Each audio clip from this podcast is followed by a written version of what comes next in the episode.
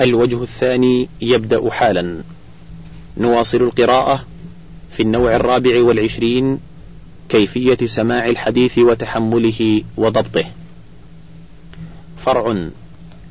إذا حدثه بحديث ثم قال لا ترويه عني أو رجعت عن إسماعك ونحو ذلك ولم يبد مستندا سوى المنع اليابس أو أسمع قوما فخص بعضهم.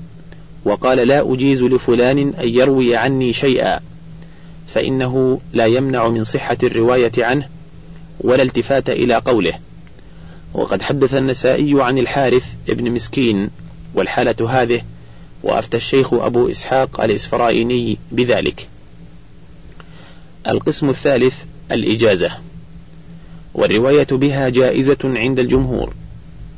وادعى القاضي أبو الوليد الباجي الإجماع على ذلك ونقضه ابن الصلاح بما رواه الربيع عن الشافعي أنه منع من الرواية بها وبذلك قطع الماوردي وعزاه إلى مذهب الشافعي وكذا قطع بالمنع القاضي حسين ابن محمد المروروذي صاحب التعليقة. وقال وقال جميعا لو جازت الرواية بالإجازة لبطلت الرحلة وكذا روي عن شعبة بن الحجاج وغيره من أئمة الحديث وحفاظه. وممن أبطلها إبراهيم الحربي وأبو الشيخ محمد ابن عبد الله الأصبهاني وأبو نصر الوايلي السجسي. وحكى ذلك عن جماعة ممن لقيهم ثم هي أقسام. إجازة من معين لمعين في معين بأن يقول أجزتك أن تروي عني هذا الكتاب أو هذه الكتب وهي المناولة. فهذه جائزة عند الجمهور حتى الظاهرية.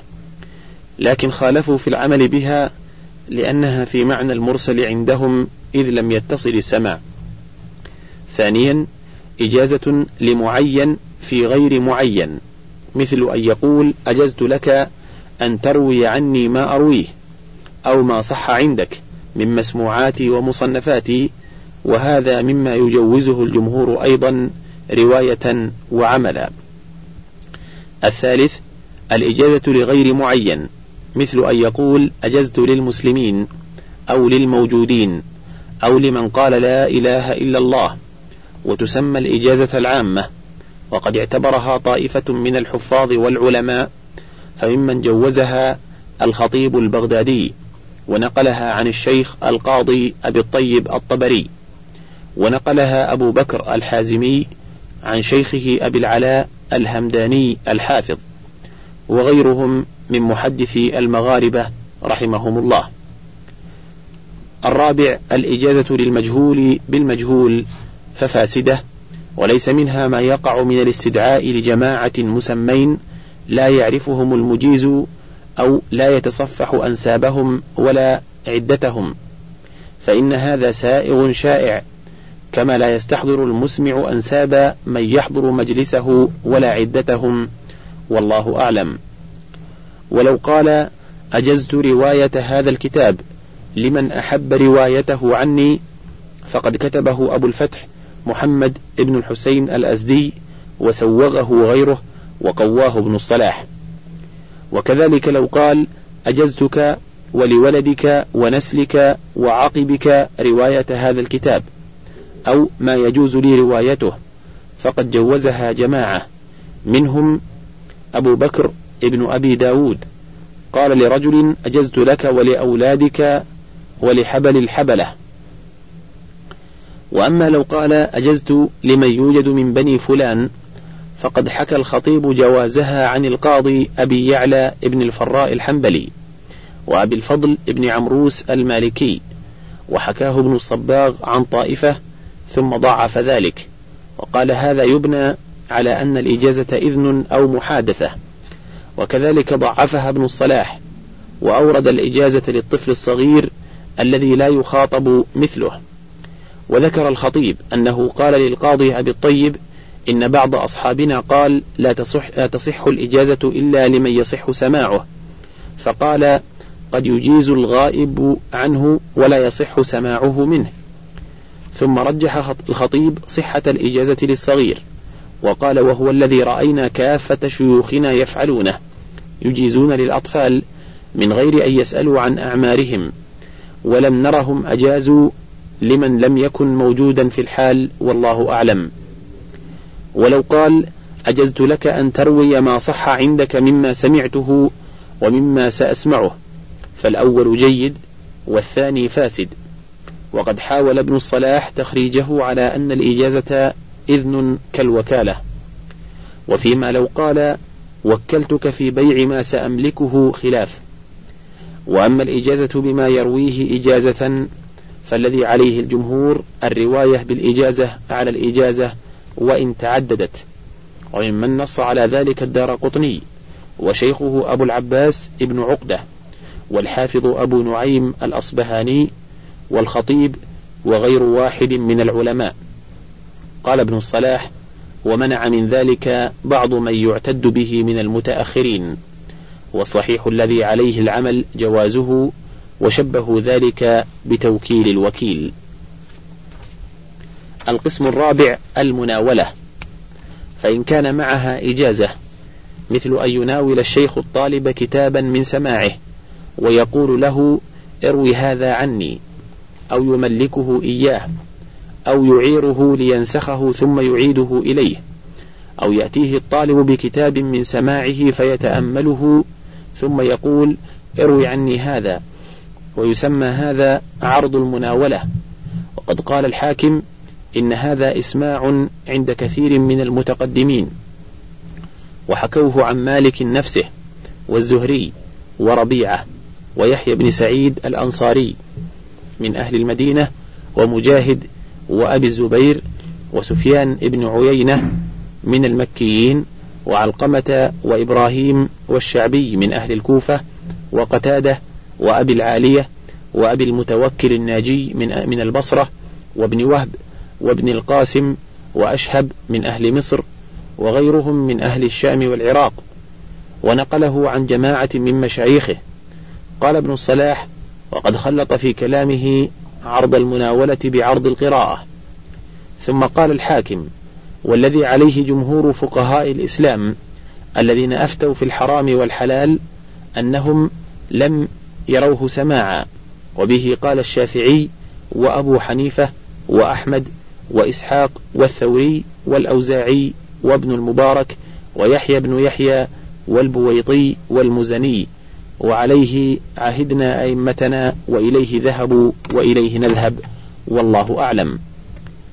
وأما إذا لم يملكه الشيخ الكتاب ولم يعره إياه فإنه منحط عما قبله حتى إن منهم من يقول هذا مما لا فائدة فيه ويبقى مجرد إجازة.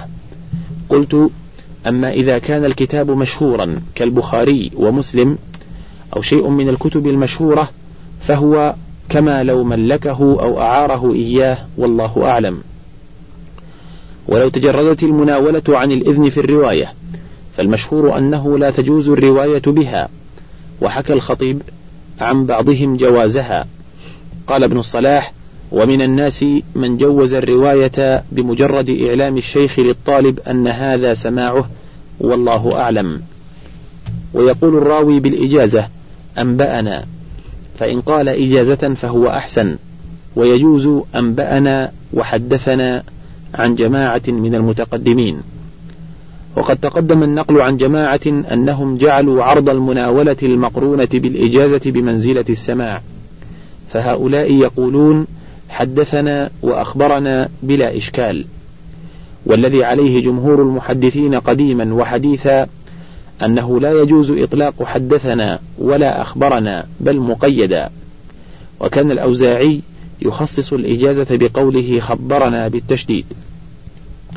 القسم الخامس المكاتبة بأن يكتب إليه بشيء من حديثه فإن أذن له في روايته عنه فهو كالمناولة المقرونة بالإجازة وإن لم تكن معها إجازة فقد جوز الرواية بها أيوب ومنصور والليث وغير واحد من الفقهاء الشافعية والأصوليين وهو المشهور وجعلوا ذلك أقوى من الإجازة المجردة وقطع الماوردي بمنع ذلك والله أعلم.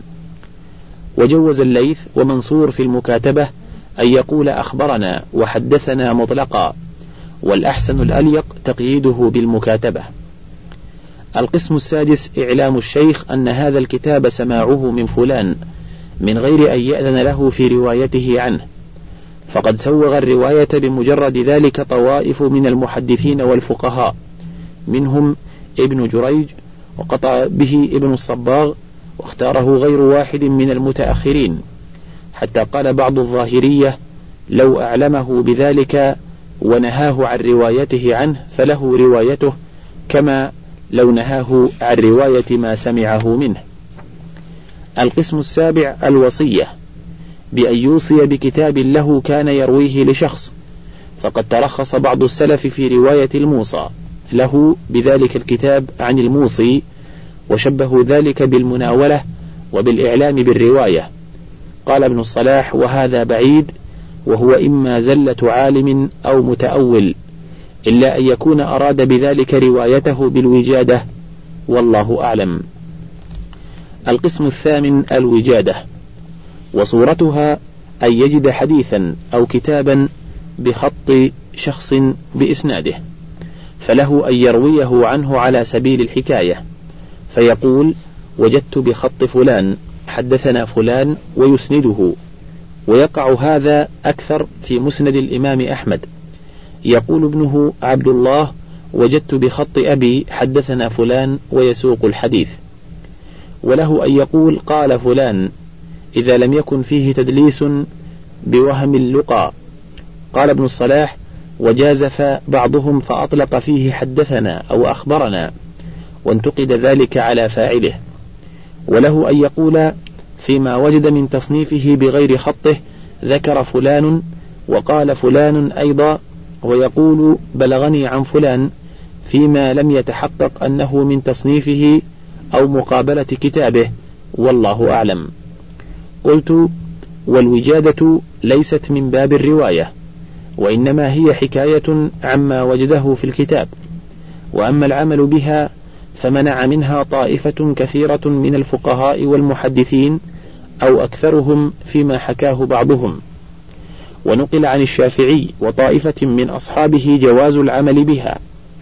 قال ابن الصلاح وقطع بعض المحققين من أصحابه في الأصول بوجوب العمل بها عند حصول الثقة به. قال ابن الصلاح وهذا هو الذي لا يتجه غيره في الأعصار المتأخرة.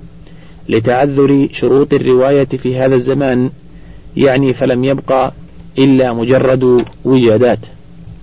قلت وقد ورد في الحديث عن النبي صلى الله عليه وسلم أنه قال أي الخلق أعجب إليكم إيمانا؟ قالوا الملائكة. قال وكيف لا يؤمنون وهم عند ربهم؟ وذكروا الأنبياء. فقال وكيف لا يؤمنون والوحي ينزل عليهم؟ قالوا فنحن. قال وكيف لا تؤمنون وأنا بين أظهركم؟ قالوا فمن يا رسول الله؟ قال قوم يأتون من بعدكم يجدون صحفا يؤمنون بما فيها. وقد ذكرنا الحديث بإسناده ولفظه في شرح البخاري ولله الحمد فيؤخذ منه مدح من عمل بالكتب المتقدمة بمجرد الوجادة لها والله أعلم. النوع الخامس والعشرون. كتابة الحديث وضبطه وتقييده. قد ورد في صحيح مسلم عن أبي سعيد مرفوعا من كتب عني شيئا سوى القرآن فليمحه. قال ابن الصلاح وممن روينا عنه كراهة ذلك عمر وابن مسعود وزيد بن ثابت وأبو موسى وأبو سعيد في جماعة آخرين من الصحابة والتابعين. قال وممن روينا عنه إباحة ذلك أو فعله علي وابنه الحسن وأنس وعبد الله بن عمرو بن العاص في جمع من الصحابة والتابعين. قلت وثبت في الصحيحين أن رسول الله صلى الله عليه وسلم قال اكتبوا لأبي شاه. وقد تحرر هذا الفصل في أوائل كتابنا المقدمات ولله الحمد. قال البيهقي وابن الصلاح وغير واحد لعل النهي عن ذلك كان حين يخاف التباسه بالقرآن والإذن فيه حين أمن ذلك والله أعلم. وقد حكي إجماع العلماء في الأعصار المتأخرة على تسويغ كتابة الحديث وهذا أمر مستفيض شائع ذائع من غير نكير. فإذا تقرر هذا فينبغي لكاتب الحديث أو غيره من العلوم أن يضبط ما يشكل منه أو قد يشكل على بعض الطلبة في أصل الكتاب نقطا وشكلا وإعرابا على ما هو المصطلح عليه بين الناس ولو قيد في الحاشية لكان حسنا. وينبغي توضيحه ويكره التدقيق والتعليق في الكتاب لغير عذر. قال الإمام أحمد لابن عمه حنبل وقد رآه يكتب دقيقا لا تفعل فإنه يخونك أحوج ما تكون إليه. قال ابن الصلاح وينبغي أن يجعل بين كل حديثين دائرة. وممن بلغنا عنه ذلك أبو الزناد وأحمد بن حنبل وإبراهيم الحربي وابن جرير الطبري. قلت قد رأيته في خط الإمام أحمد بن حنبل رحمه الله تعالى. قال الخطيب البغدادي وينبغي أن يترك الدائرة غفلا فإذا قابلها نقط فيها نقطة. قال ابن الصلاح ويكره أن يكتب عبد الله بن فلان فيجعل عبد آخر سطر والجلالة في أول سطر بل يكتبها في سطر واحد. قال وليحافظ على الثناء على الله والصلاة والسلام على رسوله وإن تكرر فلا يسأم. فإن فيه خيرا كثيرا. قال وما وجد من خط الإمام أحمد من غير صلاة فمحمول على أنه أراد الرواية. قال الخطيب وبلغني أنه كان يصلي على النبي صلى الله عليه وسلم نطقا لا خطا. قال ابن الصلاح وليكتب الصلاة والتسليم مجلسة لا رمزا. قال ولا يقتصر على قوله عليه السلام. يعني وليكتب صلى الله عليه وسلم واضحة كاملة. قال وليقابل أصله بأصل معتمد ومع نفسه أو غيره أو غيره موثوق به ضابط. قال ومن الناس من شدد وقال لا يقابل إلا مع نفسه. قال وهذا مرفوض مردود. وقد تكلم الشيخ أبو عمرو على ما يتعلق بالتخريج والتضبيب والتصحيح وغير ذلك من الاصطلاحات المضطردة والخاصة ما أطال الكلام فيه جدا. وتكلم على كتابة حاء بين الإسنادين وأنها حاء مهملة من التحويل أو الحائل بين الإسنادين أو عبارة عن قوله الحديث. قلت ومن الناس من يتوهم أنها خاء معجمة أي إسناد آخر والمشهور الأول وحكى بعضهم الإجماع عليه. النوع السادس والعشرون صفة رواية الحديث. قال ابن الصلاح شدد قوم في الرواية فاشترط بعضهم أن تكون الرواية من حفظ الراوي أو تذكره. وحكاه عن مالك وأبي حنيفة وأبي بكر الصيدلاني المروزي الشافعي. واكتفى آخرون وهم الجمهور بثبوت سماع الراوي لذلك الذي يسمع عليه وإن كان بخط غيره. وإن غابت عنه النسخة إذا كان الغالب على الظن سلامتها من إذا كان الغالب على الظن سلامتها من التبديل والتغيير. وتسهل آخرون في الرواية من نسخ لم تقابل بمجرد قول الطالب هذا من روايتك من غير تثبت ولا نظر في النسخة ولا تفقد طبقة سماعه. قال وقد عدهم الحاكم في طبقات المجروحين. فرع قال الخطيب البغدادي والسماع على الضرير أو البصير الأمي إذا كان مثبتا بخط غيره أو قوله فيه خلاف بين الناس. فمن العلماء من منع الرواية عنهم ومنهم من أجازها. فرع آخر إذا روى كتابا كالبخاري مثلا عن شيخ ثم وجد نسخة به ليست مقابلة على أصل شيخه أو لم يجد أصل سماعه فيها عليه. لكنه تسكن نفسه إلى صحتها. فحكى الخطيب, فحكى الخطيب عن عامة أهل الحديث أنهم منعوا من الرواية بذلك. ومنهم الشيخ أبو نصر ابن الصباغ الفقيه. وحكى عن أيوب ومحمد ابن بكر البرساني أنهما رخصا في ذلك. قلت وإلى هذا أجنح والله أعلم. وقد توسط الشيخ تقي الدين ابن الصلاح فقال إن كانت له من شيخه إجازة جازت روايته والحالة هذه. فرع آخر.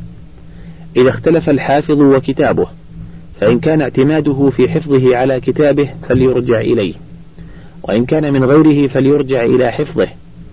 وحسن أن ينبه على ما في الكتاب مع ذلك كما روى عن شعبة وكذلك إذا خالفه غيره من الحفاظ. فلينبه على ذلك عند روايته كما كما فعل سفيان الثوري والله أعلم. فرع آخر لو وجد طبقة سماعه في كتاب إما بخطه أو خط من يثق به ولم يتذكر سماعه لذلك فقد حكي عن أبي حنيفة وبعض الشافعية أنه لا يجوز له الإقدام على الرواية والجادة من مذهب الشافعي وبه يقول محمد بن الحسن وأبو يوسف الجواز اعتمادا على ما غلب على ظنه وكما أنه لا يشترط أن يتذكر سماعه لكل حديث حديث أو ضبطه كذلك لا يشترط تذكره لأصل سماعه. فرع آخر وأما روايته الحديث بالمعنى فإن كان الراوي غير عالم ولا عارف بما يحيل المعنى. فلا خلاف أنه لا تجوز له روايته الحديث بهذه الصفة. وأما إن كان عالما بذلك بصيرا بالألفاظ ومدلولاتها وبالمترادف من الألفاظ ونحو ذلك فقد جوز ذلك جمهور الناس سلفا وخلفا وعليه العمل كما هو المشاهد في الأحاديث الصحاح وغيرها. فإن الواقعة تكون واحدة وتجيء بألفاظ متعددة من وجوه مختلفة متباينة.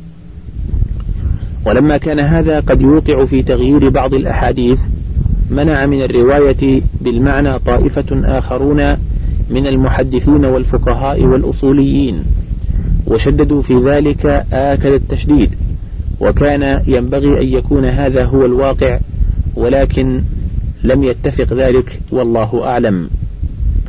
وقد كان ابن مسعود وأبو الدرداء وأنس رضي الله عنهم يقولون إذا رووا الحديث أو نحو هذا أو شبهه أو قريبا منه. فرع آخر. وهل يجوز اختصار الحديث؟ فيحذف بعضه إذا لم يكن المحذوف متعلقا بالمذكور على قولين.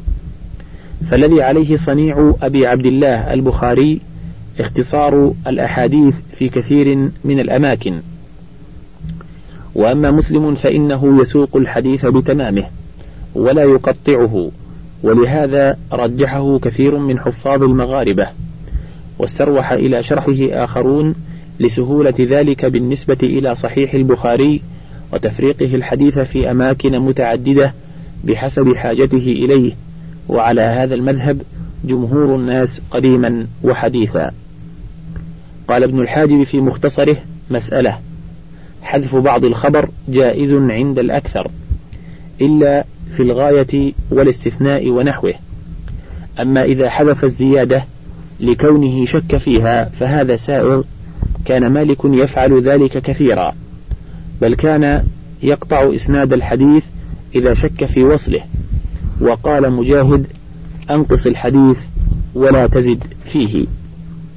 فرع آخر ينبغي لطالب الحديث أن يكون عارفا بالعربية. قال الأصمعي أخشى عليه إذا لم يعرف العربية أن يدخل في قوله من كذب علي متعمدا فليتبوأ مقعده من النار. فإن النبي صلى الله عليه وسلم لم يكن يلحن فمهما رويت عنه ولحنت فيه كذبت عليه.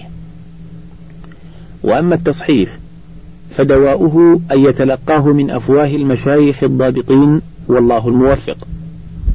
وأما إذا لحن الشيخ فالصواب أن يرويه السامع على الصواب وهو محكي عن الأوزاعي وابن المبارك والجمهور. وحكي عن محمد بن سيرين وأبي معمر عن عبد الله بن سخبرة أنهما قال يرويه كما سمعه من شيخه ملحونا. قال ابن الصلاح وهذا غلو في مذهب اتباع اللفظ. وعن القاضي عياض أن الذي استمر عليه عمل أكثر الأشياخ أن ينقلوا الرواية كما وصلت إليهم ولا يغيروها في كتبهم حتى في أحرف من القرآن. استمرت الرواية فيها على خلاف التلاوة من غير أن يجيء ذلك في الشواذ كما وقع في الصحيحين والموطأ. لكن أهل المعرفة منهم ينبهون على ذلك عند السماع وفي الحواشي. ومنهم من جسر على تغيير الكتب وإصلاحها. ومنهم أبو الوليد هشام بن أحمد الكناني الوقشي لكثرة مطالعته وافتنانه. قال وقد غلط في أشياء من ذلك وكذلك غيره ممن سلك مسلكه. قال والأولى سد باب التغيير والإصلاح لئلا يجسر على ذلك من لا يحسن وينبه على ذلك عند السماع وعن عبد الله بن أحمد بن حنبل أن أباه كان يصلح اللحن الفاحش ويسكت عن الخفي السهل. قلت ومن الناس من إذا سمع الحديث ملحونا عن الشيخ ترك روايته لأنه إن اتبعه في ذلك فالنبي صلى الله عليه وسلم لم يكن يلحن في كلامه. وإن رواه عنه على الصواب فلم يسمعه منه كذلك. فرع وإذا سقط من السند أو المتن ما هو معلوم فلا بأس بإلحاقه. وكذلك إذا اندرس بعض الكتاب فلا بأس بتجديده على الصواب. وقد قال الله تعالى والله يعلم المفسد من المصلح فرع آخر. وإذا روى الحديث عن شيخين فأكثر وبين ألفاظهم تباين فإن ركب السياق من الجميع كما فعل الزهري في حديث الإفك حين رواه عن سعيد بن المسيب وعروة وغيرهما عن عائشة. قال كل حدثني طائفة من كل حدثني طائفة من الحديث فدخل حديث بعضهم في بعض وساقه بتمامه فهذا سائغ فإن الأئمة قد تلقوه عنه بالقبول وخرجوه في كتبهم الصحاح وغيرها. وللراوي أن يبين كل واحدة منها عن الأخرى ويذكر ما فيها من زيادة ونقصان وتحديث وإخبار وإنباء. وهذا مما يعنى به مسلم في صحيحه ويبالغ فيه. وأما البخاري فلا يعرج على ذلك ولا يلتفت إليه وربما تعاطاه في بعض الأحايين والله أعلم وهو نادر. فرع آخر. وتجوز الزيادة في نسب الراوي إذا بين أن الزيادة من عنده. وهذا محكي عن أحمد بن حنبل وجمهور المحدثين والله أعلم. فرع آخر. وتجوز الزيادة في نسب الراوي إذا بين أن الزيادة من عنده. وهذا محكي عن أحمد بن حنبل وجمهور المحدثين والله أعلم. فرع آخر. جرت عادة المحدثين إذا قرأوا يقولون أخبرك فلان قال أخبرنا فلان قال أخبرنا فلان. ومنهم من يحذف لفظة قال وهو سائغ عند الأكثرين. وما كان من الأحاديث بإسناد واحد كنسخة عبد الرزاق عن معمر عن همام عن أبي هريرة ومحمد بن عمرو عن أبي سلمة عن أبي هريرة وعمرو بن شعيب عن أبيه عن جده وبهز بن حكيم عن أبيه عن جده وغير ذلك فله إعادة الإسناد عند كل حديث وله أن يذكر الإسناد عند أول حديث منها ثم يقول وبالإسناد أو وبه إلى رسول الله صلى الله عليه وسلم قال كذا وكذا ثم له أن يرويه كما سمعه وله أن يذكر عند كل حديث الإسناد. قلت والأمر في هذا قريب سهل يسير والله أعلم. وأما إذا قدم ذكر المتن على الإسناد كما إذا قال قال رسول الله صلى الله عليه وسلم كذا وكذا ثم قال أخبرنا به وأسنده. فهل للراوي عنه أن يقدم الإسناد أولا ويتبعه بذكر متن الحديث؟ فيه خلاف ذكره الخطيب وابن الصلاح. والأشبه عندي جواز ذلك والله أعلم.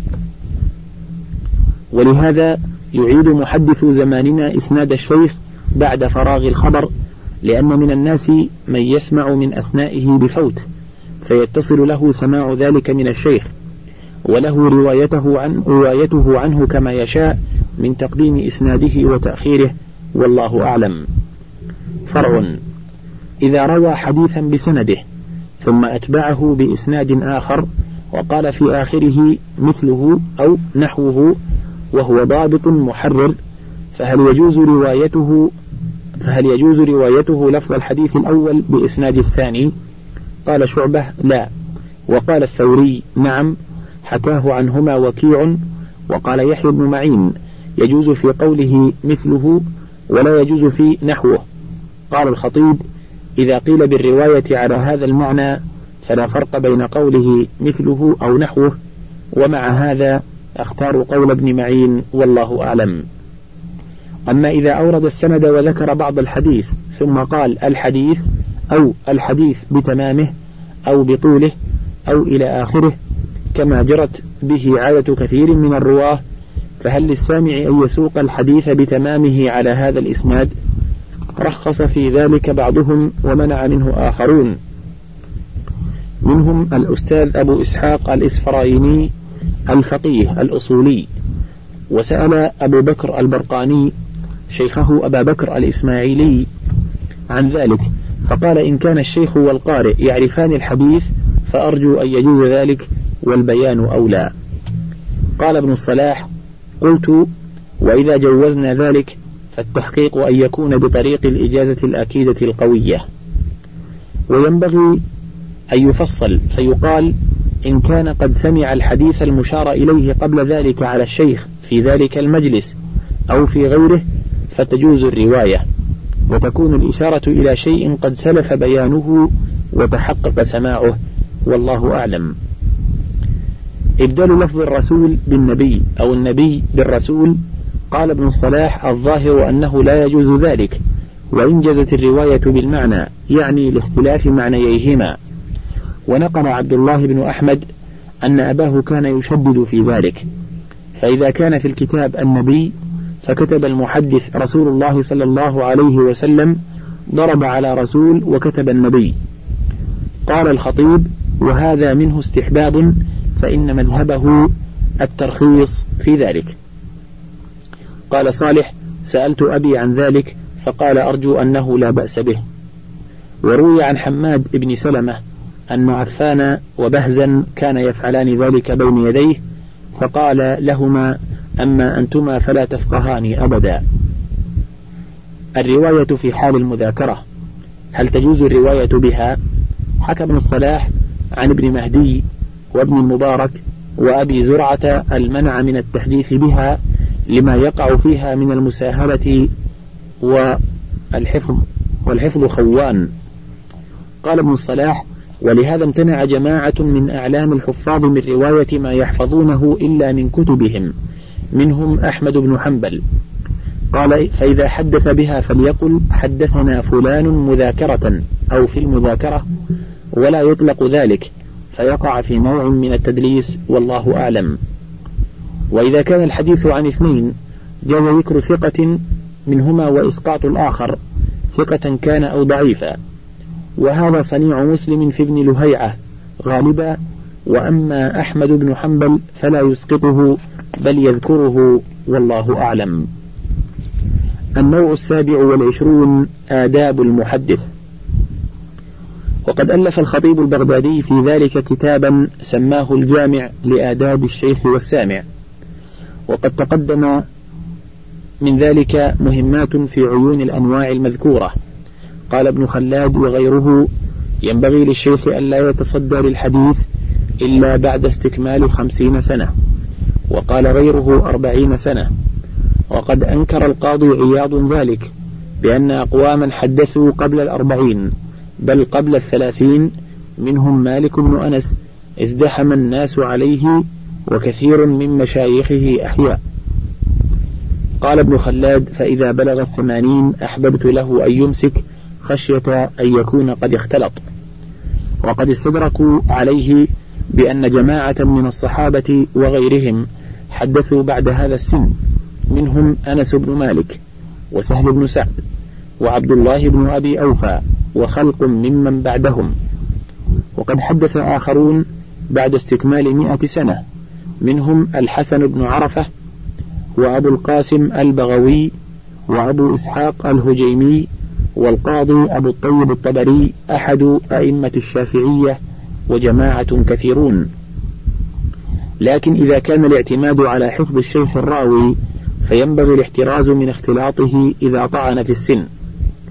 وأما إذا كان الاعتماد على حفظ غيره وخطه وضبطه فها هنا كلما كان السن عاليا كان الناس أرغب في السماع عليه كما اتفق لشيخنا أبي العباس أحمد بن أبي, بن أبي طالب الحجار فإنه جاوز المئة محققا. سمع على الزبيدي سنة ثلاثين وستمائة صحيح البخاري وأسمعه في سنة ثلاثين وسبعمائة في سنة ثلاثين وسبع ومائة. وكان شيخا كبيرا عاميا لا يضبط شيئا. ولا يتعقل كثيرا من المعاني الظاهرة. ومع هذا تداعى الناس إلى السماع منه عند تفرده عن الزبيدي فسمع منه نحو من مئة ألف أو يزيدون. قالوا وينبغي أن يكون المحدث جميل الأخلاق حسن الطريقة صحيح النية. فإن عزبت نيته عن الخبر فليسمع. فإن العلم يرشد إليه. قال بعض السلف طلبنا العلم لغير الله فأبى أن يكون إلا لله. وقالوا لا ينبغي أن يحدث بحضرة من هو أولى سنا أو سماعا بل كره بعضهم التحديث لمن في البلد أحق منه. وينبغي له أن يدل عليه ويرشد إليه فإن الدين النصيحة. قالوا ولا ينبغي عقد مجلس التحديث.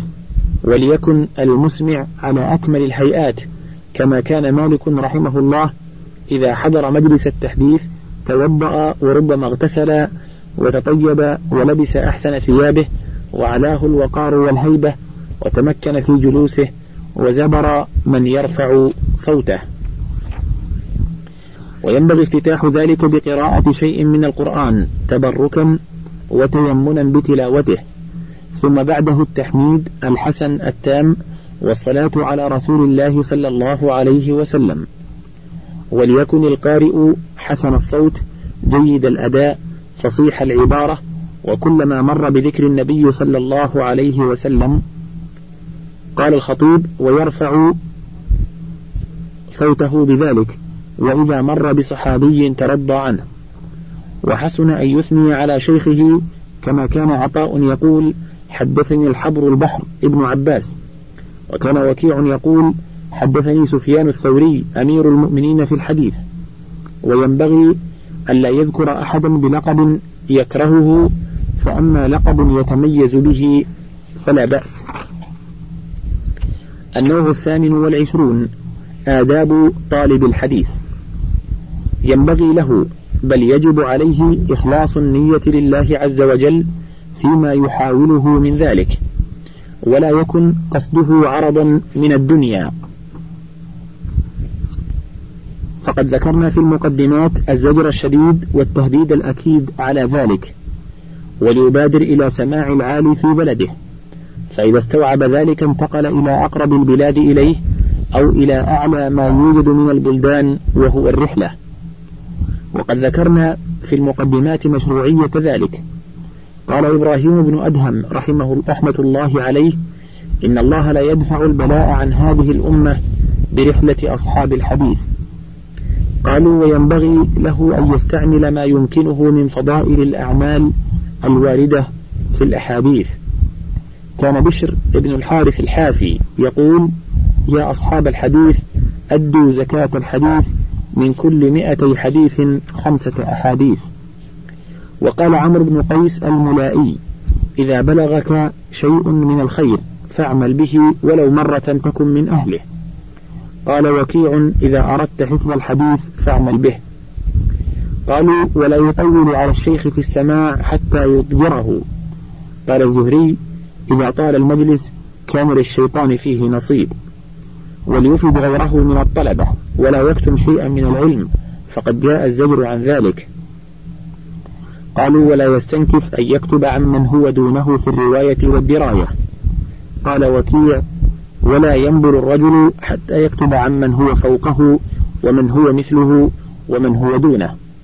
قال ابن الصلاح وليس بموفق من ضيع شيئا من وقته في الاستكثار من الشيوخ لمجرد الكثرة وصيتها. قال وليس من ذلك قول أبي حاتم الرازي إذا كتبت فقمش. وإذا حدثت ففتش.